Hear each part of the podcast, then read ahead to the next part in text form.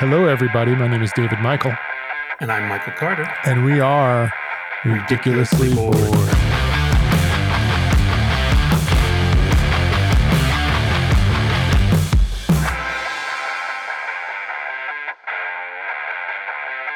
How's it going, Michael?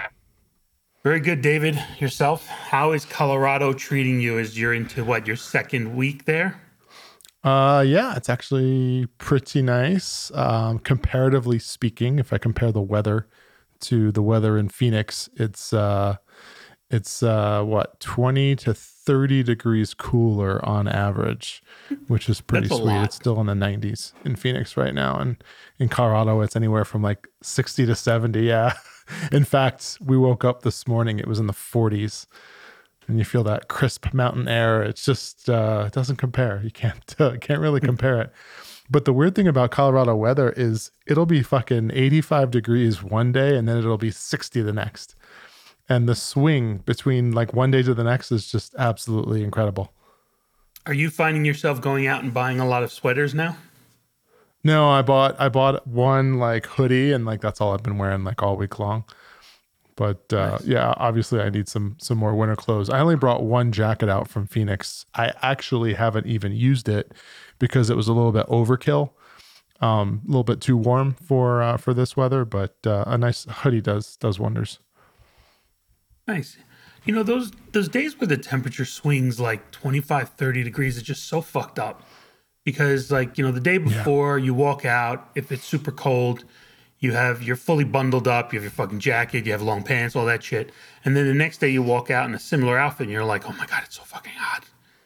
Like it's very difficult to plan. Well, I guess I guess you could look at a fucking app and tell you what the weather is, but Well, but it, it even changed like throughout the week. Like like Monday, it was I think the high was 89, and then obviously we're talking Fahrenheit here, and uh, for those international folks that are listening, and then today the high was 58. This is three days apart. So I don't know what's going on with the weather, but from what I understand, the people that live out here say that's fairly normal. Like there'll be days in the winter where the high is 45 and then it'll be 70. Yep, those people are all fucked up, wasn't Colorado one of the first to make weed legal? Yes, it was. It was. They don't even know the difference. They're like, it's the same as yesterday, man. so, have did you? How I don't know if we talked. It was all right. It's been all right so far. Uh, tomorrow is Friday. I can't wait. Weekends here. Um, Did you ever see the show MXC Most Extreme Elimination Challenge? I can't remember if we talked about it here. No, I don't think All so. right. No, we definitely So- didn't talk about it. I don't remember it.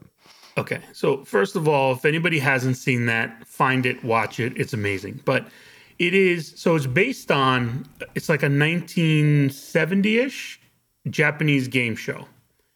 Um, and I think the game show was called either Tanaka's Castle or or Takeshi's Castle, something like that. Um, and MXC, Most Extreme Elimination Challenge, is a version from about 2000 where they took that old game show and overdubbed it and wrote all their own shit.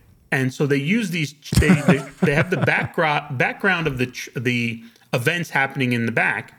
So the events are anything like um, people trying to get around. Um, they're jousting somebody. People trying to get around like some Oh, so this pool is like by, America Ninja Warrior shit. a little bit. It's like Amer- American Ninja Water, wa- ugh. American Ninja Warriors meets Pokemon meets um, drugs. It, was just a crazy game Oh, show. yeah, I, I, there's no other way to describe it. So, like one of the challenges, they're trying to get up this mountain, and these they're aliens. They're supposed to be quote unquote aliens are rolling these massive rocks down at them. Clearly, they're like paper mache or something like that. But people are taking a fucking beating. But the thing about this show is the two guys who who kind of stole the idea. Think of Mystery Science Theater 3000, that kind of thing. So they stole the idea and they're they're dubbing over it and they're saying, first of all, everything's sexual, right? Every single comment is sexual in one way or another. So that's one. Two, the, the things they're saying, the things they're doing are insane. So I've seen that show. I love that show. I turned on your fucking Squid Games the other day. right? So having had that experience already where that kind of thing has happened. So I start watching it and it it starts off it is so campy, so hokey. It, it's it's horrendous. So and, and now I keep as I get a couple minutes in each time, I keep pausing it because I'm like I'm just curious how much time's left in this episode. so about the first 10 minutes, I'm like this thing just sucks, right? the guy's like super super campy Yeah, as well sure. as like really overdone like oh come on Yep. ma like Yep. that kind of stuff Yep. Yeah, exactly. Um, i get to about 20 minutes and i'm actually wishing that i had never learned the gift of english and understanding words. Like that's that's how bad it is the first 20 minutes.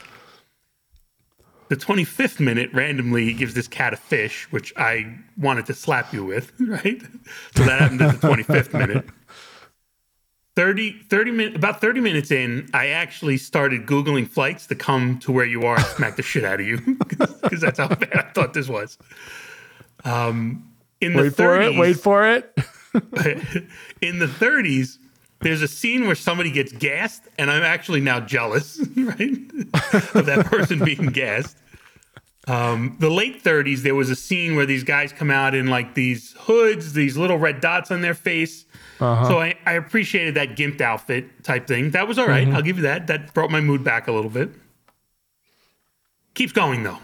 In the early 40s there's a scene where some guy is he gets his mask gets scanned in to the elevator to make sure he's who he is. So mm-hmm. just so stupid because that means anybody could do it. Reminded me of Eyes Wide Shut by Kubrick, which for those who haven't seen that movie, atrocious. Oh, I actually like that movie. Yeah. Then in the early 50s, when everybody's in sorry, spoiler alert, if you haven't watched it, too bad, you should have watched it. Spoiler alert, they start playing jazz music while people are getting mowed down in this event, right? Fucking unbelievable. They start playing jazz music. And then it ends. This is the part that I was like, are you fucking kidding me? It ends with the camera like backing away from these like everything you'd think of when you think of Austin Powers, all the bad jokes they make in there about the evil guy living in a mountain and all the shit that could happen there. The camera backs away and it's like some secret island hideaway where this fake roof closes over the island. And so they show you that's where the events are happening. I can't wait for episode two. it's so crazy. It just So- it, it I rem, I rem, I mean I told the story last week. I, I had no intention on watching it, and then it jumped to like the number one episode, and it's funny because I can't wait for you to watch the other episodes because like people on TikTok are now trying some of the things, some of the games on TikTok. So it's gotten the popularity is up there now that people are actually trying to do these things themselves, and they're like, "Oh shit, I'm dead." So um, but yeah there's there's a lot of good good material to talk about in later episodes but it's just it comes out of left field. It's like there's no way this is going to be good. And then all of a sudden you're like holy fucking shit. Like who the hell thought of this? And who who even more importantly who greenlit this to become a, a, a show that netflix was going to buy and then it just gets way off the rails Netflix must have been like, look, we got nothing left, guys. Nothing, right? Does anybody have those ideas that we always said we would never do? Oh, Squid Games, is it? so the other thing is, the other thing that when I'm watching this is, I'd like, if you didn't tell me about it, and granted, because it's number one that on Netflix, it probably kept me a little bit more interested to watch it through. I don't know how a lot of people are making it past the first 10 or 15 minutes, to be honest. Those, those yeah the first episode's first brutal minutes. the first first 30 minutes i would even say are pretty brutal um and I, I think it's the same with me i think i'm like all right i gotta like stick it through and see where this is going and then after like the first episode you kind of get hooked. And then because now all of a sudden you're like wow there these games that we played as kids um have you know life and death you know results. And we're just like holy shit. Like all of the games well i would say most of the games are um are games that you or i have played when we were kids. And some of them that are a little bit more asian in nature um my wife who half her family is asian she's kind of you know she said yeah that's that, that's legit so it's uh, it's pretty cool how they did that Yeah. So, like I said, if you didn't recommend it, I I couldn't. I would not have made it through the first episode. I, that I know for a fact. So that was interesting. Um. So as you've been getting stuff for your place out there, you know, we talked about it a little bit. Uh, You sounds like you haven't experienced much of the delays that are happening when it comes to furniture and products and things like that because you kind of tried to buy stuff that was available, right? Yeah, I mean, we we knew going in. I mean, you had warned me. Um, I hadn't bought furniture in a while before this week, and you had kind of warned me. So I kind of went in going, all right, let's see what's available. And the only thing we really didn't get, like I said, is is just the bedroom set. Everything else we were able to get though. And I was fucking building furniture all week long. So, because of the backlog of stuff, I now have to keep a list of shit I've ordered that I still haven't gotten in because I paid for them. All of them fucking charge your card right away. That's one thing they there's no delay on that. Um, so we ordered like a couple extra chairs for the dining room table. We need a part for a closet door that we got that came well, it came fine. My cousin broke it when he was helping me put it in, but um, the company thinks it came broken, but that's another story. Um, and the poker table, right? The poker table I talked about, I think recently. I ordered it. They said two to 14 weeks. So it's been about three, four weeks since I originally ordered it.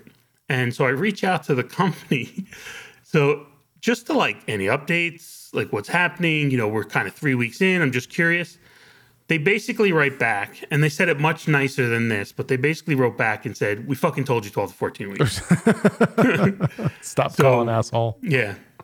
So it just we have no idea when that stuff's going to come, but I, I, I hate that whole process of you get charged and then it's sit here and wait, right? Well, I, I think we've been spoiled um, over the last 15, 20 years. And you have, I mean, I, I thank and blame Amazon for pushing the distribution industry to where it is today. For example, I mean, I'm in Denver and I live in Phoenix, right? So both areas have Prime Now. If you don't know what Prime Now is, it's Amazon's two hour delivery service. So I could literally order a fucking computer and then two hours later, some dude's knocking on my door with a big box.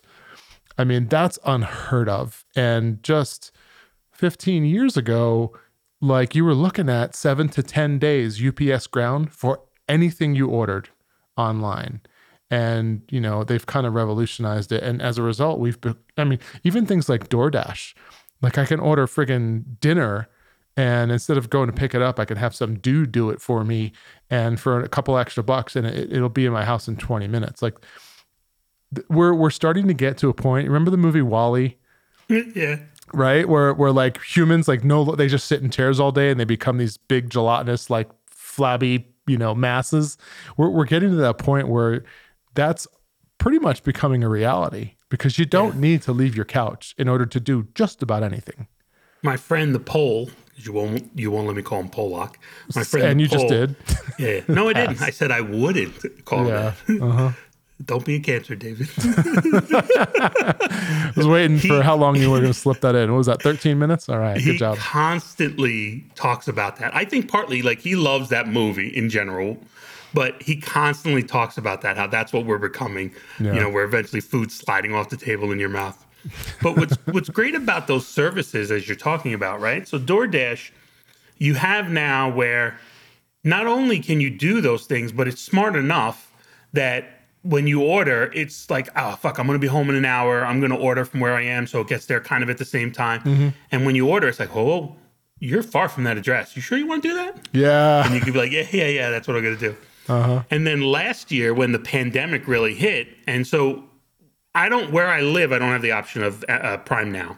Though I, with saying that, they did open a warehouse for Amazon um, five minutes from my house, so that might have changed, but I haven't Sure. checked. Yeah. So it used to be always Prime two to, two days, all that kind of stuff.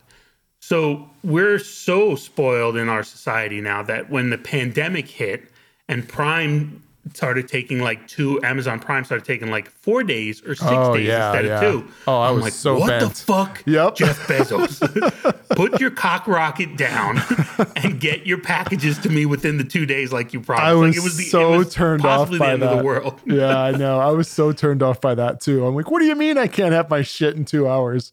Three days. Yeah. So, So then, you know, slowly it improved and obviously went back to normal.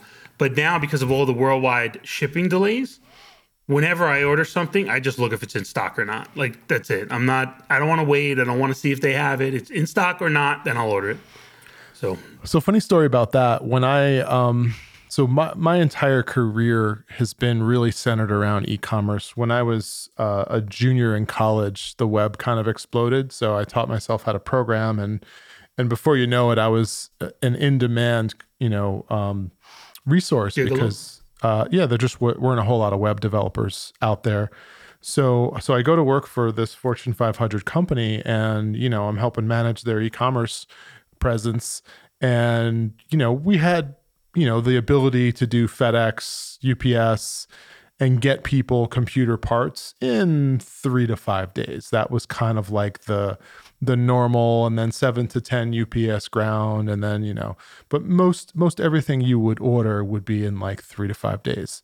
So while I'm there, I get heavily recruited by a startup called living.com and it ended up getting bought by martha stewart's um, company but uh, and living.com was this furniture business right and they were the world's they were supposed to be the world's first like online furniture store superstore right they wanted to be the amazon.com of furniture so I go and they're based out of Austin. So I fly down to Austin and I interview with them.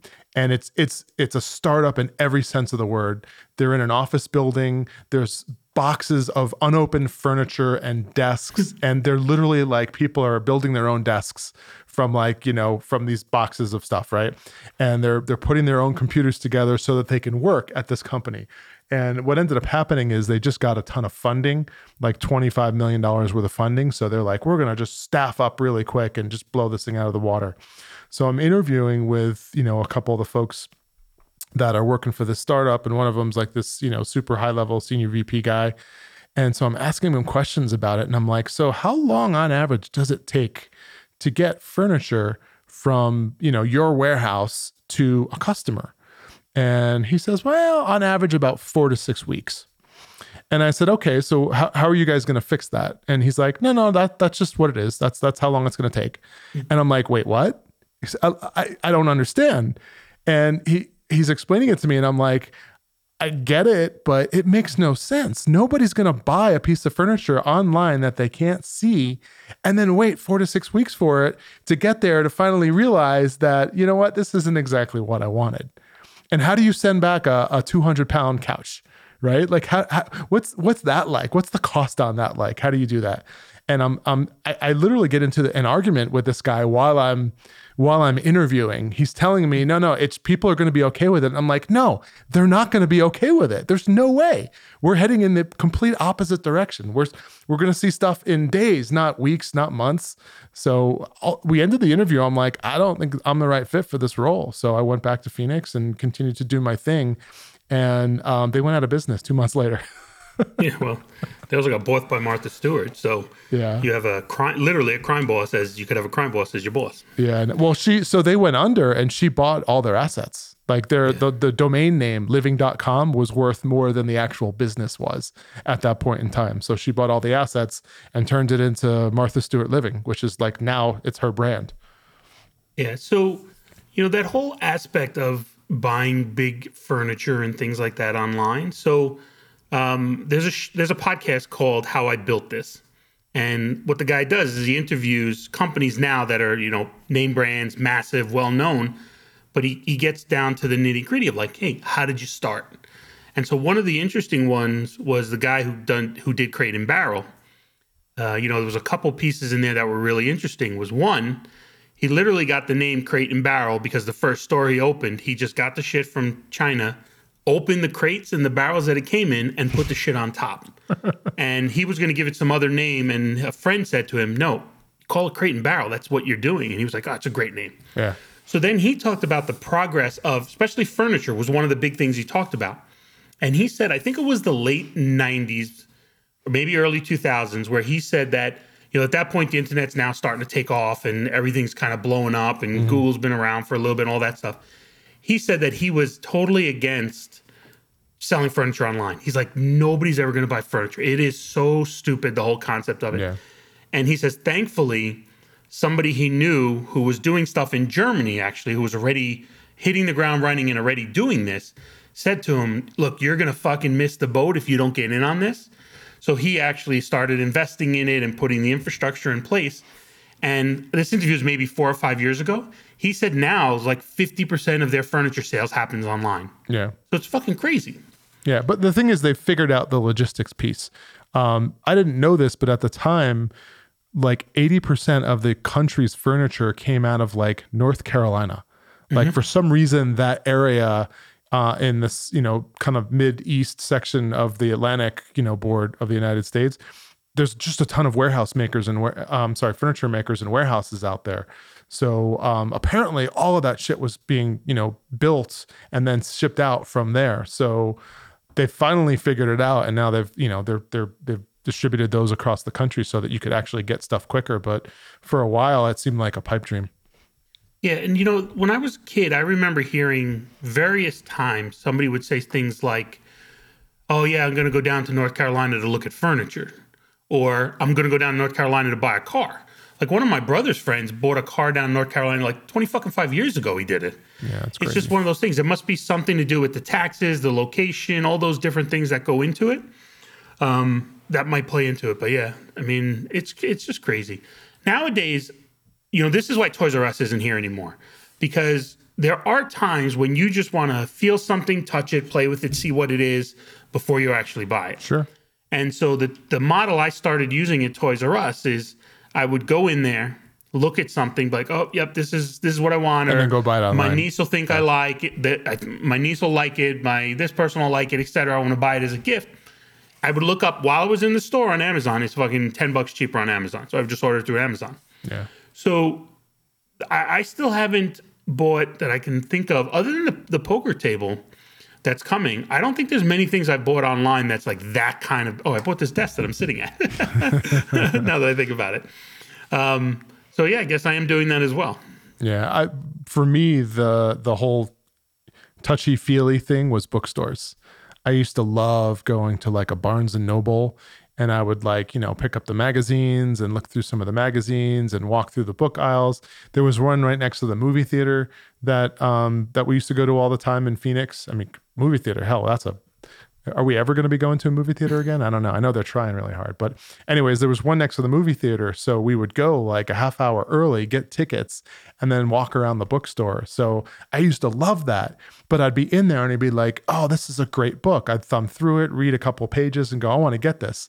Pull up my phone, go on Amazon.com, buy the fucking book, and then leave the bookstore. Well, the big thing is like you see, and I know Barnes and Nobles actually encourages this. It's to get people in there, hang out, look at the books, read the books, things like that. But over and over, there's times when you used to go and you just see people reading there with zero intention of ever buying the book. Yeah. That model doesn't work.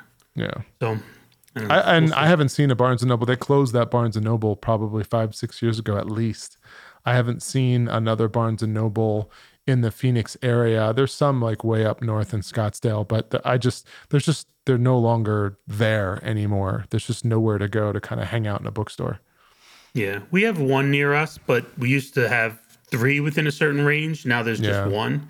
You know, we also uh, over the time we lost like Borders used to be the same kind of as Barnes Yep. and Noble. Those shits are all gone. So um, yeah, slowly but surely those are going away. You know, Newbury Comics, which is based out of Boston, they um, they opened uh, Newbury Comics in my mall near where I live.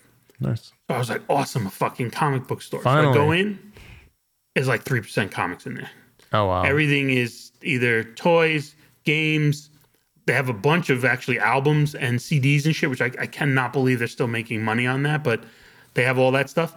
But like, I don't know how that store's still surviving in general. Like, I just, I don't get it. Yeah, well, it's it's that's the the reason that's how they survive. So the comic book store by me is I would say 80% gaming. So it's D&D, it's um all the board games that, you know, you can buy online now.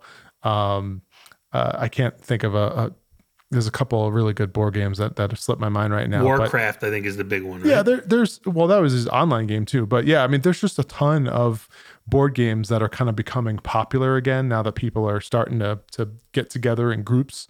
And that's how those stores survive is you know people come in they buy dice they buy action figures they buy diecast things they buy you know new modules for dungeons and dragons. Oh and while they're there they'll probably pick up a comic book or they'll they'll buy a video game or something like that. That's how they're surviving is on that that model alone because i don't think you can only be a store right now and not have some other draw and really survive because most of that shit you just get online yeah this episode is sponsored by Amazon. this episode is sponsored by the interwebs. um, all right, I want to introduce a new game. All right, it's it's it's not. Do really I die anything... if I lose? No. Oh, no. Damn it. yes. Uh, or as they kept saying, which I thought was funny, they say you will be terminated. So you think it's eliminated. Eliminated, eliminated is what yeah, they kept yeah. saying. So yeah, that sounds like um, I get knocked out, but they meant eliminated. um, so it's it's really oh, sorry, it's not a game. It's a way to introduce a story. So the title of it is called That One Time In. Okay. So what I'm going to do is I'm going to tell a story about that one time in New Orleans. So me and Long Island Nick, I'll call him, we were not in college at the time. It was between high school and college. We kind of took in a couple years off. He was working for a comic book Star Trek vendor, same as I was. And him and I always ended up in these different towns and became really good friends from it. But as part of the deal, you know, you there, like the the the, the process for a convention, um, you know, when people who've never done it don't really know this, but the process is you usually fly in on a Friday, you set up the room, you get up really early Saturday, you sell all day, Sunday, you sell for half a day, you break the shit down, you fly home, right? So it's a very usually hectic process in those two and a half days. And so, you know, sometimes there's jet lag involved, sometimes you're just fucking tired from the long day. And so Long Island Nick and I got into a um, a process of if we didn't want to go out, we didn't want to have a drink or anything, no matter what, if the other guy was like, look, one drink, you had to go out for one drink. And more times than not, that one drink led to another drink, led to another drink, led to another drink, and the night just went wherever. So one time in New Orleans, which you don't really need to encourage people to go out in New Orleans, so that that wasn't really the issue. So wait, hold on. Are you talking about New Orleans? New Orleans. New Orleans. New Orleans. You ain't Cajun. No, if you're Cajun, so it'd be Nolans. Would you pronounce the capital of Louisiana as New Orleans or New Orleans? Then it's New Orleans. It's neither. It's Baton Rouge. oh, I don't know. Capital. uh, that's a good old joke. um, so we go to this bar, and I, I might have mentioned this before. I don't remember, but we go to this bar, and it's not during Mardi Gras, and it is fucking insane, right? So much so that I'm I actually was like I would scare I would be scared to be here during Mardi Gras because it's so fucking crazy. Yeah. I assume um, you, were on these, Bourbon Street. Yeah, we were on Bourbon Street, and so yeah. they have all these like pictures on the wall where basically people have become a human centipede. That's how fucking close they are in these photos in this mm-hmm. wall. I'm like, why would anybody want to do this here? So we start drinking Uh, at some bars. We end up at a strip club down there. And the unique thing about this strip club, and look, I, it's not like I go to them all the time. I actually really don't feel comfortable in them, but we went to it. And the thing with this strip club was, unlike most bars, restaurants, or clubs people have an area that they serve, right? These five tables are mine. You order from here, I help you, that kind of thing. In this particular bar, it was every girl for themselves. So every waitress could help anybody anywhere in the place. So all of them had to have a little bit of a a hook, right? Like one would like let you put if you were paying in cash, you would put the she'd be like, yeah, you put the money in my shirt. You know, another one was like if you're gonna do a tequila shot, like she would uh, put the salt and and shit on her so you could do it from her like they all had to have a little bit of a hook and so Nick and I, we were teenagers. Yeah, that shit doesn't time. fly in uh, post-pandemic uh, well, yeah, United yeah. States. well, let's be honest, I might still. um, a little Lysol afterwards. So we're we're we're teenagers, right? We're definitely not even legal at this point, so we don't really have a lot of money either. So we slowly work through our money and now we get to a point where we know the hotel is about a $15 cab ride away. Couldn't use Uber at the time, you know, that kind of shit didn't exist. So we started evaluating whether or not Did we want another drink? Would we use our money? We ordered another drink. So we got another drink. So now we have no cash. Now we have to walk home. So Long Island is hammered. He is be, beyond drunk. So much so that when we're standing outside, I actually have his shirt curled up just to help him stand in my hand because he, he can't stand. I keep letting go and he keeps slamming into things, which I probably did it more times than I should have because I was getting a lot of amusement out of it that he just couldn't stand anymore. So thankfully, when we left the hotel, he pulls out this map. Sorry, he grabbed the map. When we left the bar now, he pulled out that map and he's like, hey, I got a map. We can walk back. We'll figure it out. Um, yeah, I don't even, we might not have even had cell phones at the time. Or if we did, it definitely wasn't, you know, think about, you know, how bad Blackberries were even 15 years ago, let alone 25 years ago. Yeah. So we're standing in front of the bar. We pull out the map. We see where we have to go. We start walking. We walk for about 10 minutes. Water. The hotel was nowhere near water. Yeah. So we hit the water and we're like, what the fuck just happened? So we pull back up the map, and this is how bombed we both were. We now realize we have the map upside down. Oh, Jesus Christ. so instead of going right for 10 minutes, we went left for 10 minutes. So now we have to walk all the way back. So we walk all the way back to the hotel eventually. And then, because he was so drunk, I actually basically just spent the whole night at watching him to make sure he didn't uh, what is it asphyxiation right? When you throw up and kill yourself like to make sure because i kept turning him fucking over and he kept rolling back over and facing upwards. I'm like oh man this dude's gonna die tonight. Oh, jeez. so um, that was one time in new orleans where the, the drinks did not stop until we walked into the water almost So you you preempted that by describing it like it's going to be a game, and then you went into just telling a story. Where's the Oh, game yeah. part? I'm like, all right, game I'll play. Like, one where- time where's the game part? right so maybe me Gotcha. introducing a new game is not a not a proper way to say it Yes. let me know what that's people think of the new segment which is not a game Yeah, not a game, and nobody dies at the end. so with that i'm michael carter And I'm David Michael, and we are ridiculously, ridiculously bored. bored.